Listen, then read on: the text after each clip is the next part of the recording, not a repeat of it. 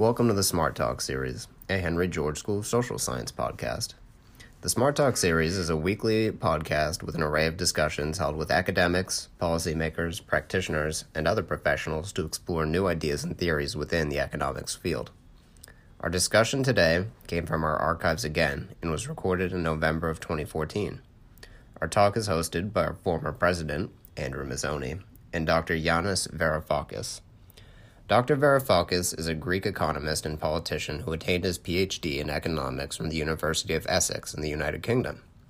Dr. Varoufakis is the founder and Secretary General of the European Realistic Disobedience Front, a progressive leftward party which is part of the Democracy in Europe Movement 2025. He served as Greek finance minister in 2015 and is a current member of the Greek parliament.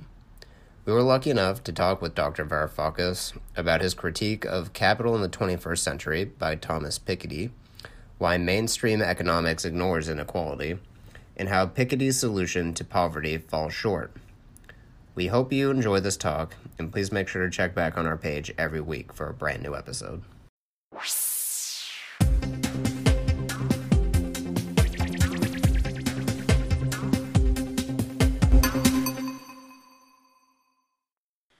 Yanis, thanks for coming back and joining us on Smart Talk. I invited you back because I just recently read your critique on Piketty, and it's going against the mainstream critiques, although there have been a number of critiques, but I felt it was solid, sound, made sense, and it's a little counterintuitive to the current critiques that are being given. I mean, it's true that his book is a sensation it caught the zeitgeist of the times. He's confirmed something we all know. We're shocked to find out that there's inequality in this world. And he's done a tremendous uh, uh, job of documenting it, and so we give him that. There's no, no, no complaints here. But you bring up a number of points that I think are, are crucial and serious. You're concerned about the long term implications of his book and the presentation of it. And I think if I could sum, sum up number one, he's essentially using a, a broken neoclassical model to try to explain his results, number one. And number two, he's, he's, he's saying essentially that capitalism has some inexorable uh, outcomes, but he doesn't explain why. And in effect, he says the only good times are some, somehow accidental and exogenous. And essentially, if that's, that's true, what can we do to control our own fate? Now, his, his solution is taxing wealth. And at the beginning, this is a problem, especially for Georges, because his conflation of uh, wealth and capital for us is very serious, and obviously it's very serious for you. Your comments? Yes, that's quite right. Um, Piketty tells a story which is important, it needs to be told, and which, as you put it, um, everybody knows. But that doesn't mean that it shouldn't be told again and again. Um, th- that hideous inequality has been on the rise, um, especially after 2008, has um, become a, a, you know, a, a shared fact by all of us. It was uh, the Occupy movement, after all, in the center of New York, that um, made it clear to everyone that this kind of inequality was intolerable. And what was interesting was that you know the rest of American society and and and and, and in the West more generally saw the Occupy movement with a great degree of sympathy. So Piketty is taking the Occupy movement's message and making it mainstream. What is more particular what Piketty is doing is that he's not just making it mainstream, but he's bringing it into um, the established mainstream of the economics profession. If you think about the, the, the, the, the time of the Occupy movement, there was this complete disconnect between what most Americans thought and what the economists practiced. So if you were a student of economics at Harvard um, or you know some community college, doesn't matter where you were, and you had your finger on the pulse of uh, daily events, you would get this feeling that there is something profoundly wrong with our economy and society, that inequality is becoming unbearable, that even the powers that be, you know, Obama won on a ticket that was promoting a diminution, restraining this uh, abysmal inequality. And yet you would go into your lecture theater, you could go into a seminar room with a professor, you'd read a textbook of economics, and there would be none of it there. Inequality was a non-issue. It just didn't feature at all. Well, it can't happen in a neoclassical model. It can't happen. It, it's impossible to have inequality in a neoclassical model. Because in a neoclassical model, we're all utilitarians, we all have utilities, and my utility cannot be compared to yours. So it is impossible to say that you have more utility than me, because the first assumption that economic students have learned to make is that your utility cannot be compared to mine. So inequality has been banned as a concept from economics. So what Piketty is doing, which is very interesting and, and potentially useful, one might have thought, is he brings, uh, given his Harvard background and the fact that you know his best mates are in MIT, are in Harvard amongst the economists, he brings the concept of inequality in. He makes a case that inequality should not be um, acceptable, that its dynamic is toxic and it's poisoning capitalism and democracy. So that, that, is, you know, that, that is all well and good.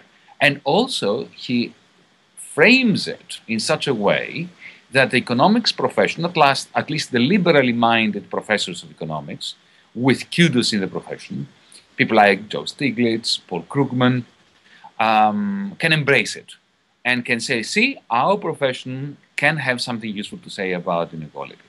So inequality has become admitted, was admitted to the academy, to the economics academy, for the very first time through Piketty's book, and therefore, one may be excused to believe, to trust, that this will now mean that inequality is going to be tackled by the professional economists. Me just interchange there. First of all, this book was essentially descriptive, and his theoretical explanation for it, I mean, especially if you go back to the capital controversies, just can't hold water. So how can how can but he does have a, of course, and that's part of my critique too, yeah. as you know.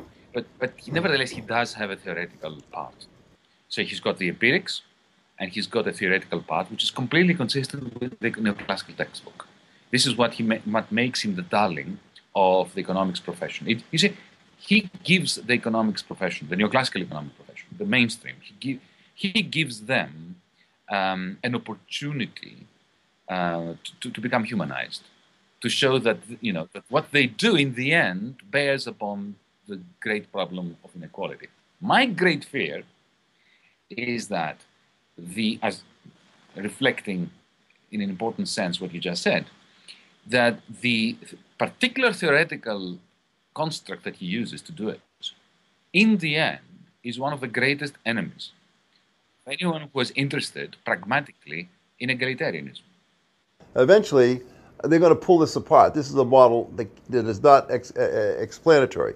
And like you said yourself, he didn't need to do that. He could have gone just to observe the propensity of saving of wealthy people and basically created essentially uh, a logical explanation.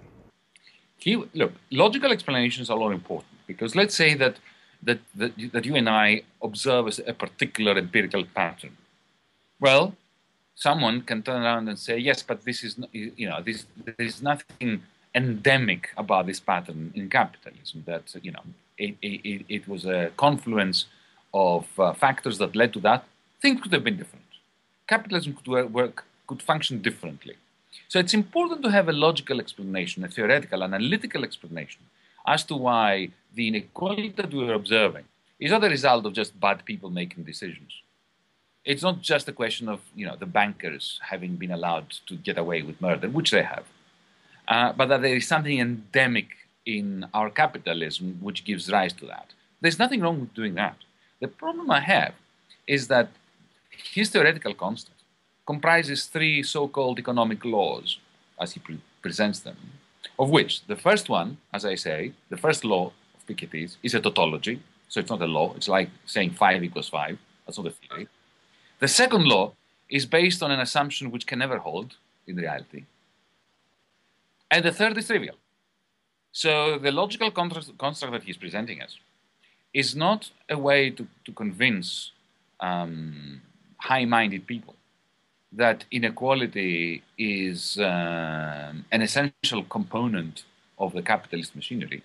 No, it is a way of bathing himself in analytical glory and ingratiating himself with the economics mainstream, but doing it in a way, as you put it, that leaves him complete, leaves him and anyone who adopts his uh, mantra wide open to devastating critique. It's poor neoclassical economics at best.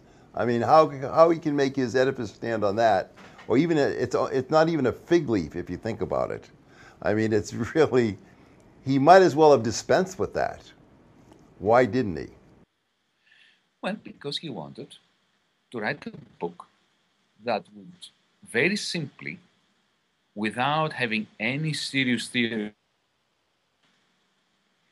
depict capitalism as a machine generating inequality, then to have empirical evidence that this is what has been happening, and then to have to effectively to have the monopoly of the truth about inequality and to say, okay, I've given you a theoretical explanation as to why this is happening. I've proven that it has, it has been happening. So I'm the Isaac Newton of inequality.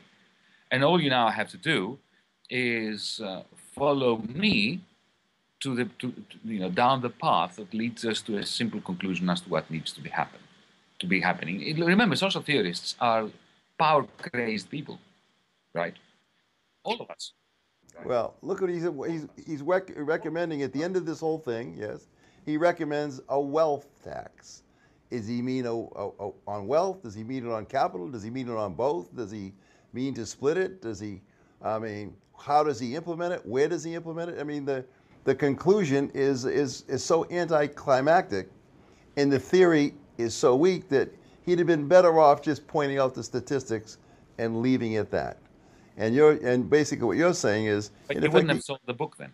The book, you, you and I will not be discussing the book then. So it's also a marketing strategy, right? Well, I think I think he could have. I don't think very. First of all, according to Amazon, the average reader is only reading up to page twelve of the book. Okay, they buy. They buy it. Okay. Buy Number two, no one's reading his theory. They're all getting the fact that there's inequality for 200 years and this fella dug the records out of the monasteries, the tax, the tax uh, agencies of various countries, and he's he's obviously intellectually honest in that sense. And so the figures stand for them, themselves. But what generative mechanism has he demonstrated? Ah, but but but, but hang on a second. You have to see things from a slightly theological perspective here. Now, remember, uh, most believers Christians, Muslims, Jews, whatever. Um, they don't understand the minutiae of uh, the theology of their religion, right? This is the, only the, the theological scholars spend a whole lifetime concerning themselves with that. You know, even even even the, the, the least accomplished believer, when they kneel down and pray, they like to know that there are these theologians who have the theory. They don't understand the theory themselves, the believers. But they, they, they, they, it's important to them that they, they assume that some theologian has worked out the theology. They don't want to read it, it's too complicated and you know, it's too Byzantine, right? Similarly, believers in Piketty's, uh, you know, the followers of Piketty, the people who actually buy the book, have heard that, you know, several chapters in there have the theoretical component, which is equivalent to deep theology.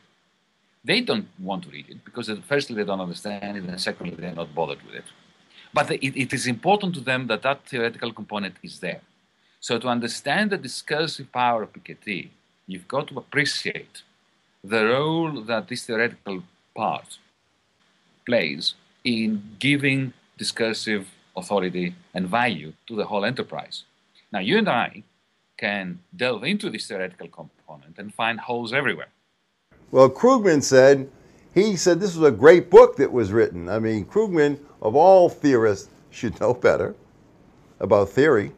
Now, Paul Krugman is uh, a colleague, an, an, academic economist of uh, substance and of a, and someone who has made a huge contribution, especially during the years of the Bush administration, when he used his New York Times column single-handedly to confront a great deal of um, falsities and toxic economic views and policies. So, this is my preface for saying effectively that I have a great deal of admiration for, for Paul Krugman, his contribution to public debate so far, except that I do not value in tremendously his theoretical, his own theoretical perspective. If you look at the way he understands the world, Paul Krugman, that is, and he, he, he, he, he makes a point of repeating that. So this is not an allegation. This is simply repeating what Paul Krugman himself says very often. He has a, a, a, a perspective from which he sees the world that it is a single sector economy model. Think about it. Everything he talks about is couched in terms of the ISLM model that undergraduates learn in Macroeconomics 101. Now, I'm not going to go into this in any particular way, except to say, except to say that it is a single commodity universe. It is as if the macroeconomy produces only one good. And that one good is produced by one capital good. So, in fact, it's, it's actually it's the same commodity and capital good. So it's like a corn model, like you know David Ricardo. Ricardo's model, sure. Um, theory in which you are asked to imagine of a very simple world in which there's only one commodity, it's corn, and corn can be eaten, so it's, it's a consumption good, or it can be invested. You save it to use it as seeds in order to plow the land next year, and that's a capital good. And in that kind of world, which finds its way into Paul Krugman's analysis since he's stuck with this ISLM model, which is a one commodity world model. In that world, um, returns to capital are not difficult, uh, you know, difficult to, to envisage. So you know, if you have in corn, you know what the returns to corn are.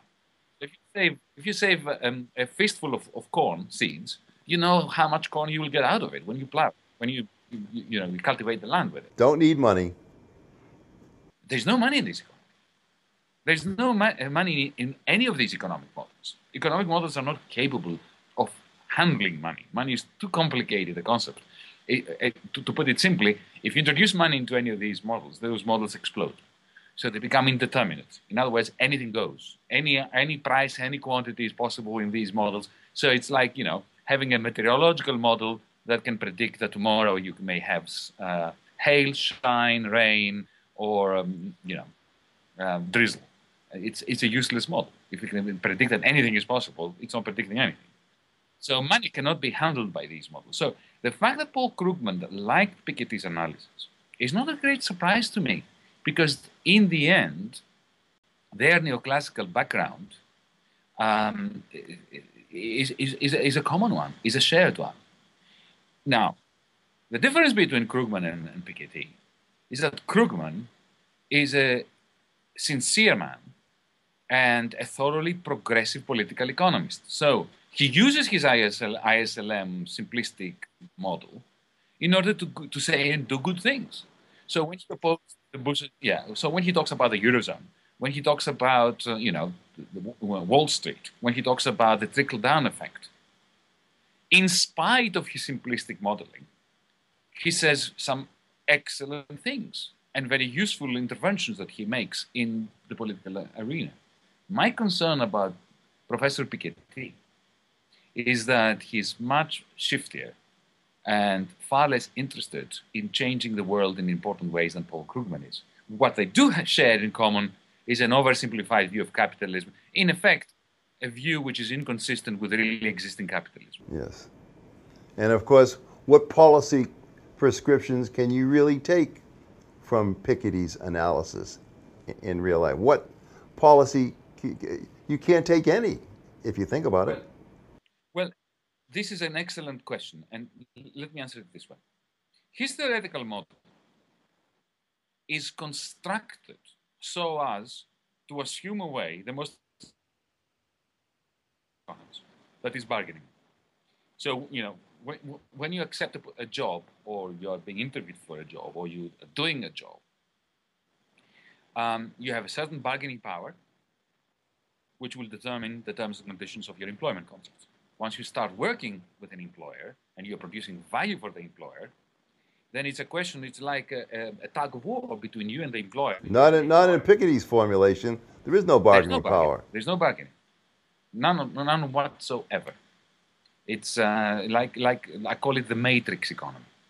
If you remember the, the movie The Yes. Matrix, where the machines produced everything, okay, there's no bargaining between the machines. They're all cogs in a bigger machine. So that, that you know, and that is not capitalism. Capitalism is a realm of continual bargaining and power games.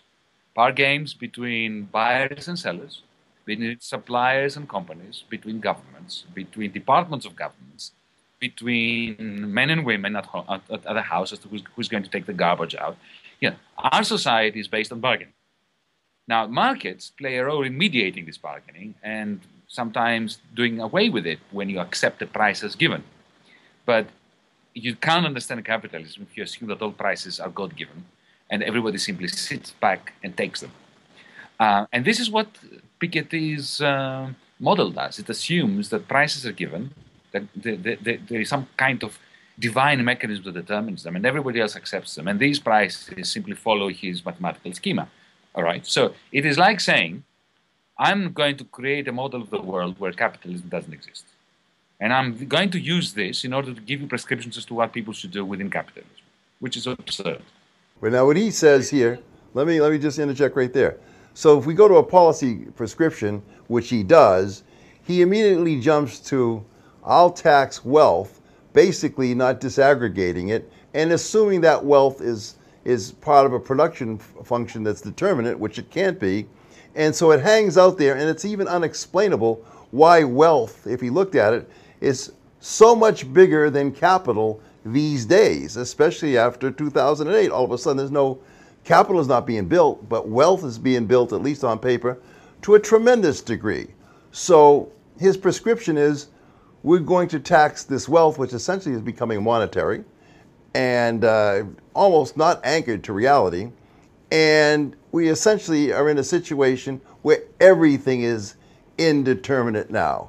And so everyone's congratulating themselves about having made this big discovery. This discovery leads us to absolutely nowhere. This is entirely so. But look, you just put your finger on uh, the reason as to why Piketty has enjoyed such great discursive success. Because everything you've said makes no sense in the context of his own analysis. He comes out with essentially a weak wealth tax and an undefined wealth, and certainly implicit in his model and his presentation, such thing as government regulations or interfering in constructing, let's say, Rooseveltian reforms are really off the table with his model. That being the case, what have we got here? What we have is an amazing piece of discursive power, propaganda in a sense. Because, he- to begin with, the theoretical part of the work conflates wealth with capital. There's no difference between capital and wealth. Why? Because he wants to be able to measure it. Now, as you all know, we can't measure capital. It's like love. It's very important. It exists. Like beauty, right? I mean, anyone who denies the concept of beauty uh, is a very sad person. Nevertheless, anyone who tries to measure it is, uh, is going to destroy beauty and love uh, and, and certainly never know it. So, uh, this is a problem with capital.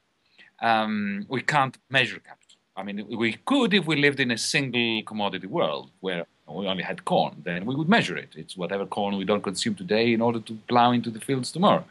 But when we have anything from computers to steam engines or to, um, you know, oil uh, as uh, capital goods, um, then it is impossible to, to, to bring them together into one measure, one metric of capital. So what he says is, okay, we have a problem measuring capital, we won't measure capital, we will measure wealth. His model precludes policy uh, decisions of, uh, let's say, governmental interference. So again, like you said, we have a concept that feels good, sounds good, but we have no oper- operative way of dealing with it. So everyone's going to look at this. We're all feeling good about it. Eh, We, eh, Janet Yellen, uh, the Fed governor, she's discovered that there's a lot of inequality going on. It's everyone's making this official, and there we have it. But nobody is doing anything about it. Well, in a sense, in a sense, that's quite right. In a sense, the moment you conflate capital and wealth in order to make your model work, to make the mathematics work, um, you become irrelevant from a policy point of view. And you become irrelevant because you cannot distinguish anymore between a robotic assembly line, um, a portfolio of bonds or shares, or indeed your grandmother's silverware in the cupboard. Okay, so whether it's productive uh, a productive asset or not makes no difference. So if if, if you don't like the, the distribution of wealth, if you've already used the neoclassical model which has banned bargaining from the picture. It is taking it out. So there's no bargaining between capital and labor, between different um, uh, departments of state, between buyers and sellers. Then what is left? You're only left with the distribution of wealth. And if you don't, don't like this distribution of wealth because it's too unequal, which it is, then because you've lost all other um, policy levers, really all other levers, the only the only conclusion you can come up with is redistribute wealth, which is you know, and how do you redistribute wealth through taxing wealth?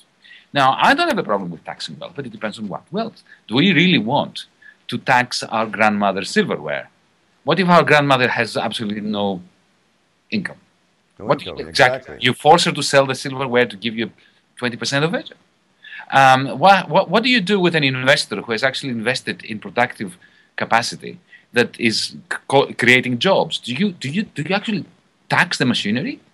Uh, that's a, a, tax on investment.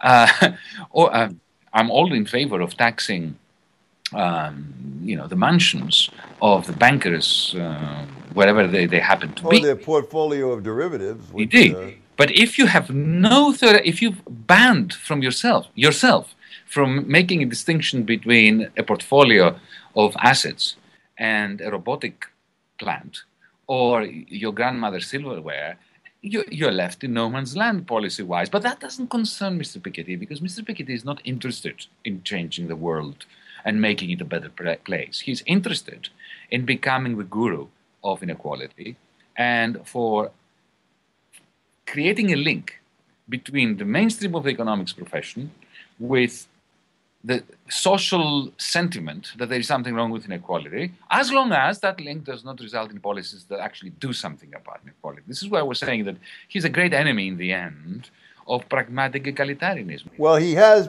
he has formed a group of 30 like-minded economists who are going to get together and ring, hand wring about this problem and hopefully uh, impact institutions in some way uh, to induce change. But his model doesn't prescribe that, but that's apparently his stated objective to uh, form these committees.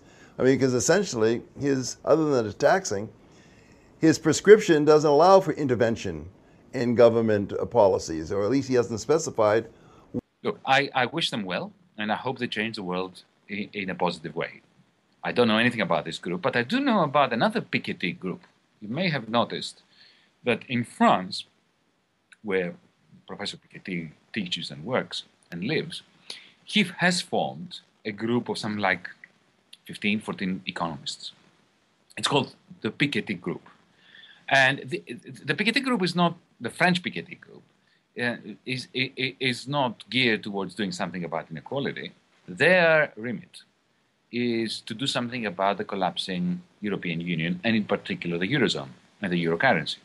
So they have published a manifesto, which is called the Piketty Group Manifesto, on what to do with Europe. I'm mentioning this because, let's face it, you know, you, you, you, one gains insights from looking at these parallel political projects. If you look at this uh, manifesto, actually, it reads just like his book, beautifully, and you think, you know, it's full of good sentiments about Europeans at last uh, doing something about Europe and uniting as opposed to allowing the euro crisis to fragment the European Union and, until it leads to its collapse. But it doesn't devolve from his book, that kind of approach. It's not even signaled. Uh, so he's really shifted tenses here. There's nothing from his, his book that would enable him or force him to become an institutional intervener, uh, regardless of whether it's austere or not. I mean, where does he come from? Look, I suppose there is there is something that you could. His his answer to this would be that his book leads to the safe conclusion that unless there is a redistribution of wealth, then democracy is imperil. But he's not he's not proposing that. You know what he reminds me of? This is this is not a new story. He reminds me of a very interesting de- debate in the early 70s, which of course everybody remembers very well, and I'm sure you do, between at the level of political philosophy, between uh, John Rawls and libertarian Robert Nozick. I think that I would I would say this: Thomas Thomas Piketty is a second-rate version of John Rawls. John Rawls was a philosopher, so he was a bit smarter and more cultivated.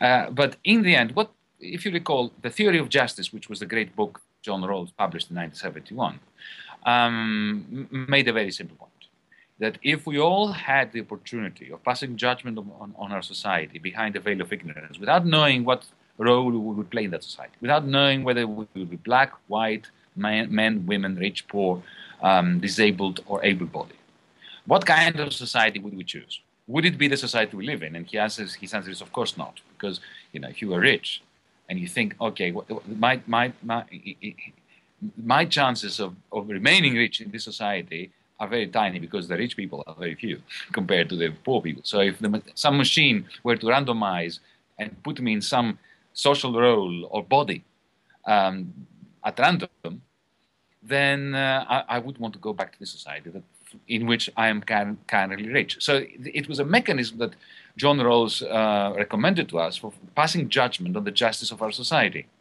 And, and, and there was a policy implication there at the end because he, his theoretical model led to the conclusion that we should want to maximize the, the welfare of the, of, of, of the least well off person. That's the minimax rule of John Rawls.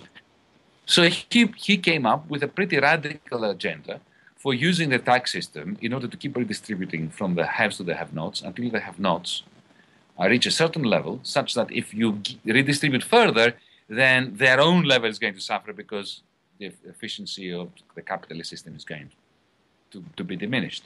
And then, remember that what Robert Nozick did. He destroyed John Rawls in his 1974 book, Anarchy, State, and Utopia, by asking a simple question. A simple question.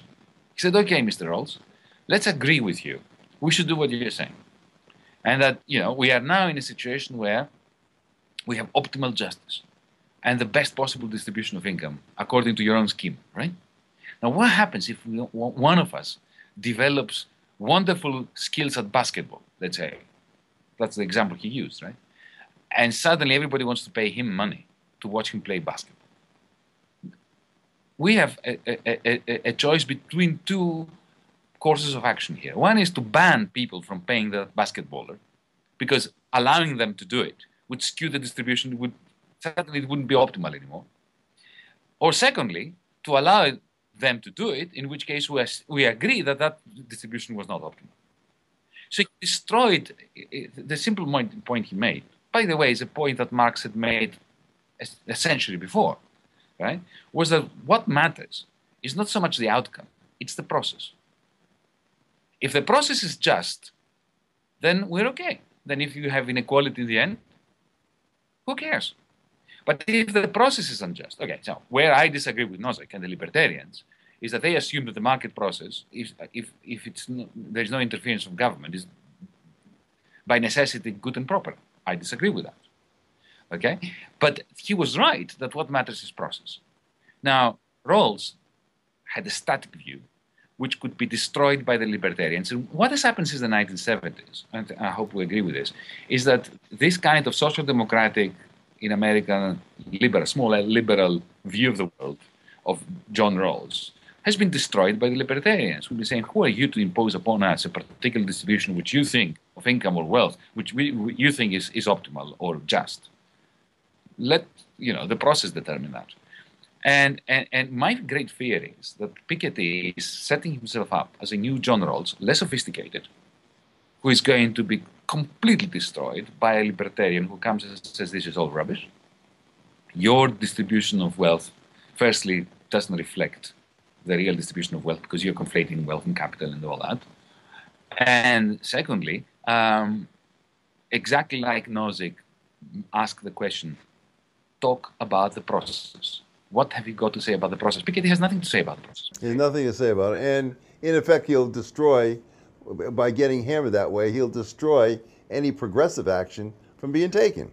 So anybody who, who, who subscribes to Piketty for the purposes of egalitarianism is in the end creating an opening for a libertarian to come in and destroy egalitarianism. Well, I think, Yanis, that's a good point to end this interview. Thanks very much. I enjoyed it. And that's it for this week's episode of Smart Talk. Thank you for listening, and we hope it made you think. If you'd like to learn more about our research, check out hgsss.org. That's hgss.org. If you'd like to listen to our content as soon as it's published, subscribe to our show. If you like our show, please leave us a rating, review, or even share with a friend. It goes a long way. Thanks again for listening, and see you next week.